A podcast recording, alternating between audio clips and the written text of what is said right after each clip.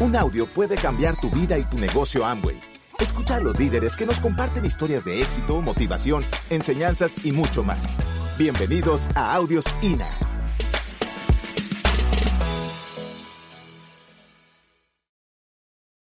Bueno, pues sigue la etapa de la historia. Es una etapa que mucha gente espera. Eh, es la etapa del chisme, por supuesto. Mira nomás todo lo que hace Nutrilite. Pues tú también tienes que consumir, pues consuma para que le grites en tu casa, ¡Uh! Así también grites en tu casa. Y entonces, este, pues normalmente está esperando todo el mundo de dónde vienen, qué hicieron, qué han pasado, porque uno se ve aquí, pues sube al escenario, este, vestido así de mesero, ¿no? Y, ¿Y qué se le ofrece, qué le podemos atender. Y, y déjeme decirle que uno no llega así, normalmente uno llega, llega a estos eventos uno bien silvestre, poco no. Llega uno volteando de reojo para todas partes y que no se me acerquen mucho, y qué raros estos, y están muy entusiasmados. Y todo el mundo llegamos a, a nuestro primer evento con esa actitud. Y con el tiempo tú te la vas creyendo de que esto puede ser para ti hasta que te ganes el, el privilegio con tu esfuerzo y tu trabajo de contar tu historia y puedas conectar con otras personas. Nosotros primeramente le queremos decir que somos gente normal, como tú, que hoy nos vestimos de esta manera, este, haciéndole honor a nuestro pasado y nuestra historia, pero con la idea que tú te visualices también y que un día tú vas a estar contando la tuya. En el aspecto de la mujer, la mujer es impresionante, siempre está visualizando su vestido, su ropa, sus zapatos. Tenemos una niña, nosotros de 11 años que te van a entender, y nuestra niña, pues igual que la mamá, este, tiene una escuela de shopping de primer nivel también. ¿Ya? Y, y, y queremos que se vayan visualizando de esa manera. Tú también lo puedes hacer. Tenemos los números de 1171 boletos hasta ahorita. Muchísimas felicidades. Pero aún así todavía esto falta. aún así todavía falta. Yo te diría, este, sigue apostándote a ti mismo. Sigue creyendo en ti, sigue lo puedes impactar. Nosotros no somos vendedores de boletos. Nosotros no vendemos boletos, ni hacemos rifas. Lo que queremos es que te des cuenta que una persona para que le vaya bien, primeramente tiene que dar. Y si tú das la oportunidad a otra persona y otra persona viene a estos eventos, a ti la vida te lo va a retribuir avanzando nivel y avanzando en calificación. Por eso decimos, no te vayas de aquí con tu boleto. Hay gente que piensa que nada más su boleto y si yo aparte mi boleto para estar en la próxima convención. Y el que tú te mantengas no es crecimiento. El crecimiento se da cuando tú invitas a otra persona y te arriesgas porque agua estancada finalmente se pudre y huele mal. Y eso es mantenerse. Tú tienes que elevar tus números. Tú tienes que retarte a ti mismo. Mi mamá era una mujer de campo y mi mamá cuando se separan pues toma la decisión de irse a un campo bien humilde con sus con su con una hermana y con parientes con parientes de ella y mi padre pues es notario ahí en, en, la ciudad, ¿no? Y entonces mi, mi, mi medio de crecimiento fue muy combinado. Fue en un campo agrícola, muy pero muy humilde, este, así, de, las casas de cartón que hoy yo, yo hago en la obra para que sea la bodega, así vivía yo. Y en la ciudad vivía pues en una, en una mansión con un notario. ¿no? O sea, los polos eran muy opuestos. Y la gente dice, pobrecito, no, no, no, no, nada de pobrecito, ni me recuerdes porque me devuelvo. Yo viví muy a gusto en el campo, muy feliz. Jugué a, todo lo que no se conectaba, a todo lo que no requería electricidad. O sea, jugué a andar cuarteando atrás de una llanta, dándole vueltas. Hasta que te salía la lengua, un kilómetro la lengua ahí, ¿no? Jugué en una huerta de naranjas, que al que se descuida le pegan un naranjazo en la espalda. Aprendí a nadar en los canales, ¿no? Corrí que eh, a, muy temprana edad aprendí que si tú tienes ganas de ir al baño, a, búsquele, mi hermano, hay mucho espacio aquí. Búsquele, búsquele. Y a, muy temprana edad me pusieron, me enseñaron afortunadamente la cultura del trabajo. Trabajé en casi todo lo del campo, todo, casi todo. Por eso me identifico yo mucho cuando platico en Estados Unidos con, con mi grupo allá y mi gente allá. Y yo recuerdo un día cuando tenía como unos 12 años, a mí me contrataron para cortar frijol y, y, el frijol se corta más o menos en, eh, cuando está la luna llena y se corta de 2 de la mañana a 5 de la mañana antes de que salga el sol.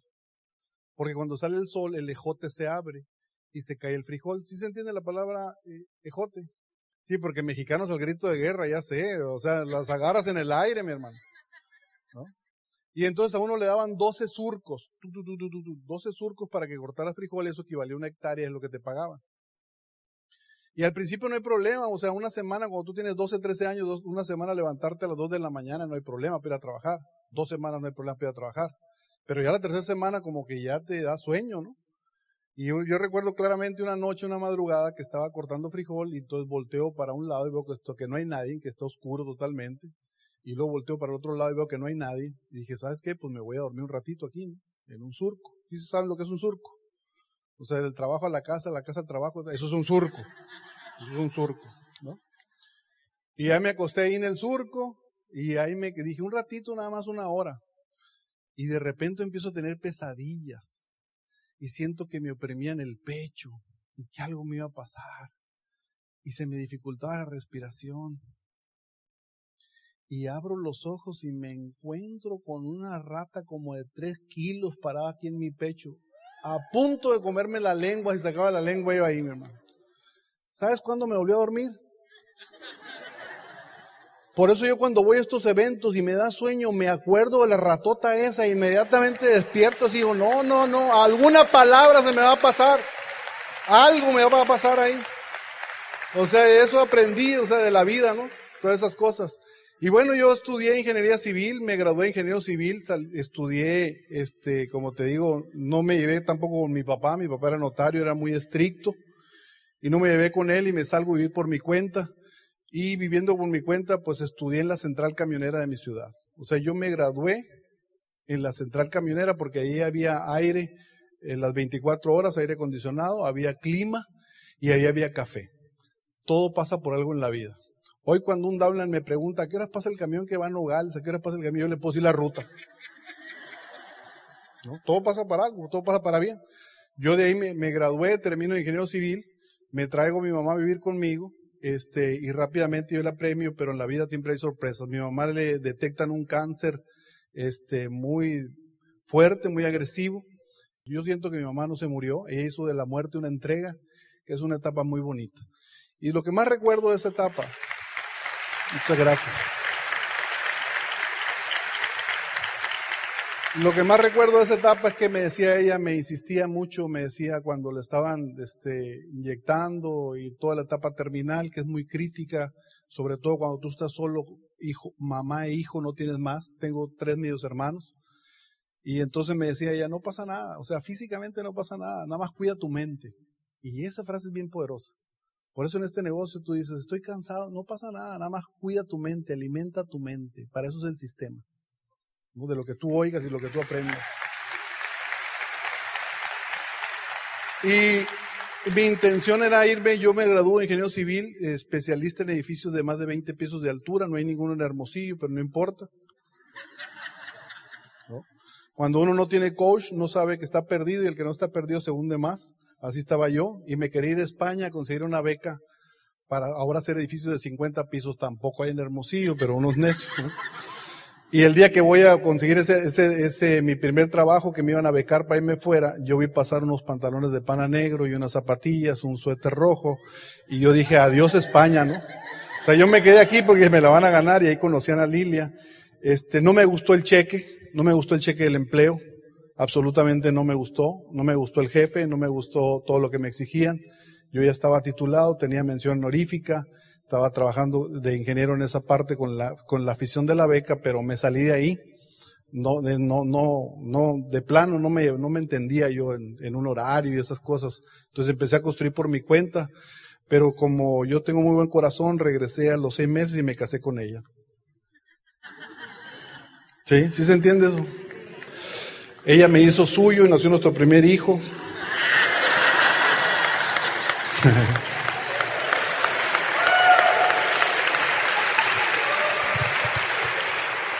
Luego lo hizo más seguido, nació el segundo. Y ya están nuestros dos hijos haciendo el negocio como empezamos el negocio, ¿no? Ellos, pequeñitos. A mí me invitaron, nos invitan al negocio. Yo recuerdo claramente el negocio, la primera noche había seis oradores. Y yo veía pasar uno tras otro, tras otro, y decía, bueno, que esto será manda, ¿de qué se tratará? No, no tomé la decisión, honestamente, yo era candidato a ser, a ser presidente de los, de los ingenieros civiles, de los constructores de Sonora, no tomé la decisión, pero volteé a ver a Ana Lilia y entendí las señales de la vida. Cuando ella me hizo así, movió la cabeza así, yo entendía que ya estábamos para adentro. O sea, esto lo vamos a hacer, dijeron. Pero por lo menos yo voy a decir que sí, ¿no? Entonces le dije, ok, lo queremos hacer. Y saliendo de ahí, yo le digo, ¿y ahora cómo le voy a decir a los ingenieros que me metí un negocio de jabones? Y voy a ser su presidente. Y como soy muy inteligente, dije, ya sé, ¿no? Voy a poner el cheque, el, el, el contrato a nombre de ella y yo digo que estoy haciéndole el favor a mi vieja. La segunda línea me puse yo. Han pasado más de 20 años de eso y nunca he visto un cheque igual que el delfino. Nunca, nunca he visto un cheque.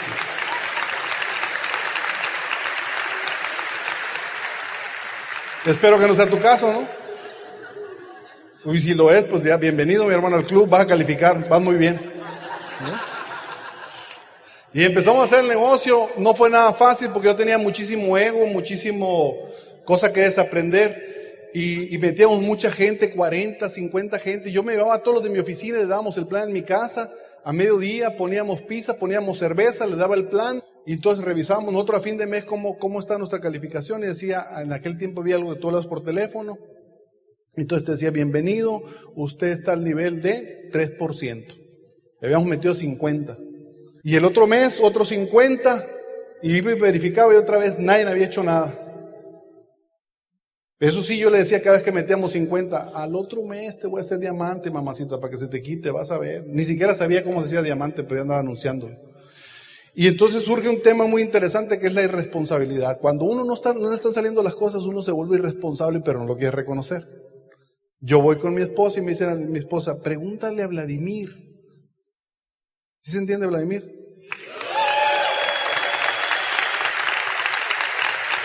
Voy y le pregunto a Vladimir y Vladimir me dice, ¿te falta sistema? Y luego ya me regreso y me dijo, ¿qué te dijo? Pues que me falta sistema. Y vuelvo a invitar otros 50, metemos otros 50 y otra vez el próximo mes, nivel que llegaron ustedes, 3%. Y me dice, pregúntale a Vladimir, voy con Vladimir y me dice, Vladimir, ¿te falta sistema? Y voy con Alía y le dijo, no, no tiene otra plática este, siempre dice lo mismo. Te falta sistema, te falta sistema, te falta sistema. No tiene, yo creo que ni, él ha de saber, le dije, por eso dice eso. Ni él sabe. Y entonces me dicen, oye, pues hazle caso, me dijo, a lo mejor tiene razón. Bueno, pues le voy a hacer caso. Y entonces me dan un cassette. ¿Sí saben lo que es un cassette? Un cassette son esas cositas así de plástico que aunque ustedes no lo crean, sonaban la generación, los Y, los jóvenes, los, nuevos, y muchos eran hijos de la mala vida. Tú los ponías en el carro y se cansaban, y wow, wow, wow. ¿Sí les pasó? todos los que se ríen se están delatando, todos los que están riendo se están delatando. Entonces tú los sacabas de ir, eran hijos de la mala vida y le dabas contra el tablero, lo ponías tú puedes llegar y tú puedes calificar. O sea, le gustaba que le pegaras el cassette. Y escucho un cassette y entonces el cassette decía que el tipo era, eh, había calificado a nivel esmeralda y que era maestro de obra en Estados Unidos, carpintero. Y yo iba a mi obra. Y llego yo y le digo al maestro, al encargado de la obra, le digo, júnteme a todos los carpinteros porque necesito hablar con ellos.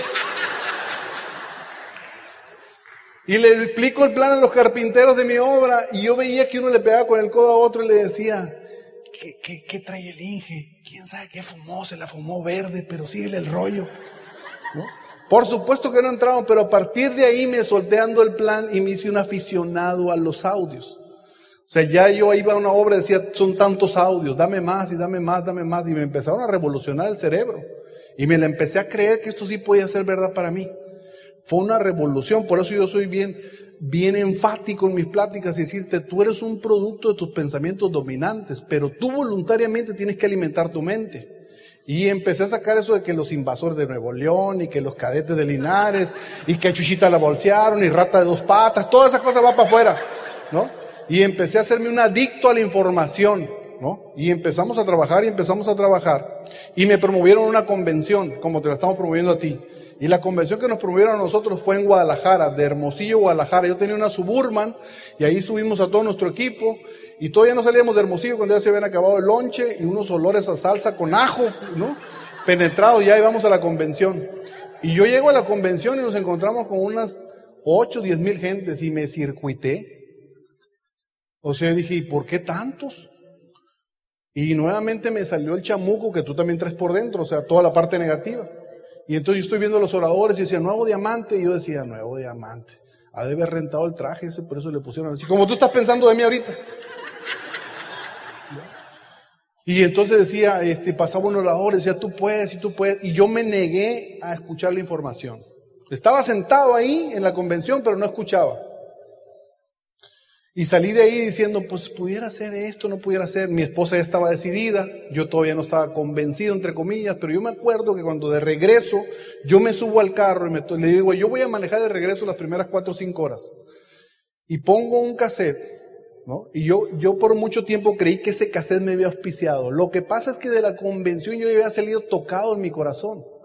Y así hubiera puesto un cassette de lo que tú quieras, ese cassette me convence. Y yo salgo de ahí y digo, esto puede ser. Y cuando volteo y veo que todo el mundo está dormido en la suburban, yo empiezo a llorar. Y por eso también hablo de un ejercicio de honestidad. Yo dije, la verdad, ¿yo de dónde vengo? De, de donde no hubo familia,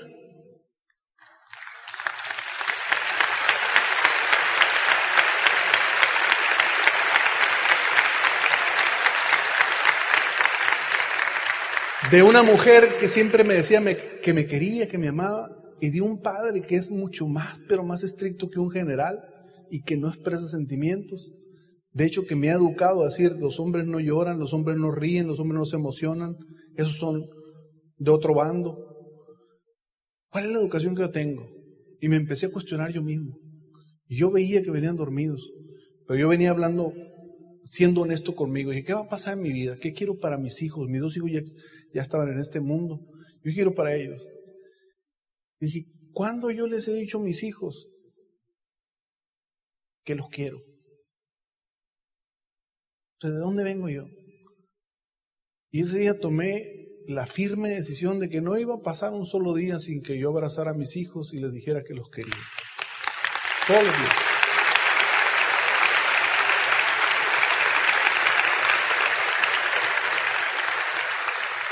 Ese es el efecto de una convención, no sé cuál sea la tuya. Y yo por eso empiezo a abrazar a mis hijos todos los días, decirles que lo quiero. Y la autoestima de ellos son niños que crecieron dentro de este negocio con una alta autoestima. Y saben que sus papás los quieren. Y no nos da vergüenza en público decirnos, ya te dije que te quiero. Papi, te quiero mucho. Le digo, yo también, me dicen ellos. Y nos despedimos y dice, papi, lo que quiero mucho. Y yo se siente muy bien. Hemos, hemos vuelto una nueva familia trabajamos en esa unión, por eso dicen a Lilia, mi mejor negocio es mi familia, producto del negocio de y Aquí lo aprendimos, aquí aprendimos a hacer eso.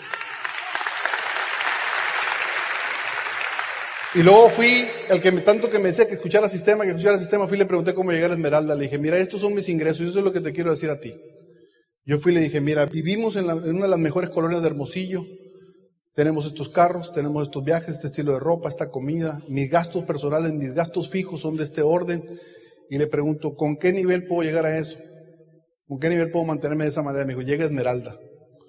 Y me dice, ¿qué tengo que hacer para llegar a Esmeralda? Y lo mismo que me ha hecho hace mucho tiempo, más que ahora tres veces. Triplica la dosis del platino. Y empezó nuestra calificación Esmeralda. Empezamos seis meses después, éramos zafiros. Un año después éramos Zafiro Fundadores y Nuevos Esmeraldas. Con lo mismo.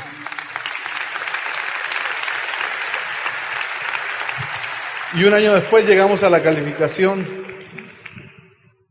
Un año después llegamos a la calificación diamante y ahí pues fue otro, otro panorama totalmente diferente. Pero ¿qué te quiero decir con esto? Que hoy en día nosotros nos hemos dado cuenta que ustedes tienen más posibilidades que nosotros porque nosotros había mucho que desaprender, porque nosotros no había redes sociales, porque nosotros hacíamos el negocio dudando de una calificación, no teníamos referencias del negocio y hoy tú las tienes localmente. Tú puedes ver aquí un prospecto tuyo, tú puedes presentarle tu diamante, tú puedes llevarlos a ellos, tomar de la mano y estoy seguro que, que, que por ponerlos como ejemplo a Francisco y Giovanna Bazán, ellos se van a tomar el tiempo darle la mano a tu invitado y le van a decir, bienvenido campeón, date la oportunidad de estar aquí para que nos conozcas. Nosotros no teníamos eso, o sea, no teníamos a quién poner de referencia, éramos un grupito, un grupito de gente que cuando nosotros empezamos a crecer, empezamos a crecer, el grupo de repente se cayó, y esto quiero que lo asimiles y lo aceptes adultamente, el grupo nosotros se cayó. No teníamos a quién seguir. Pero nuestro líder afortunadamente tuvo la inteligencia de saber pedir. Y pedimos asilo a sus diamantes ejecutivos, a Francisco Giovanna, a Luis Chávez. Y nosotros veníamos a estas convenciones de ustedes. De aquí salimos nosotros. Aquí veníamos a aprender, aquí tomábamos nota, íbamos a Estados Unidos con ellos y nos apegamos.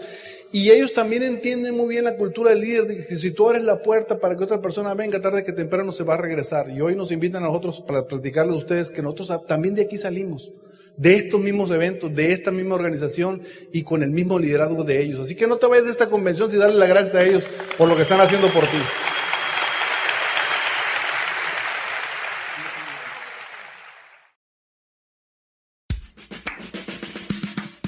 Gracias por escucharnos. Te esperamos en el siguiente Audio INA.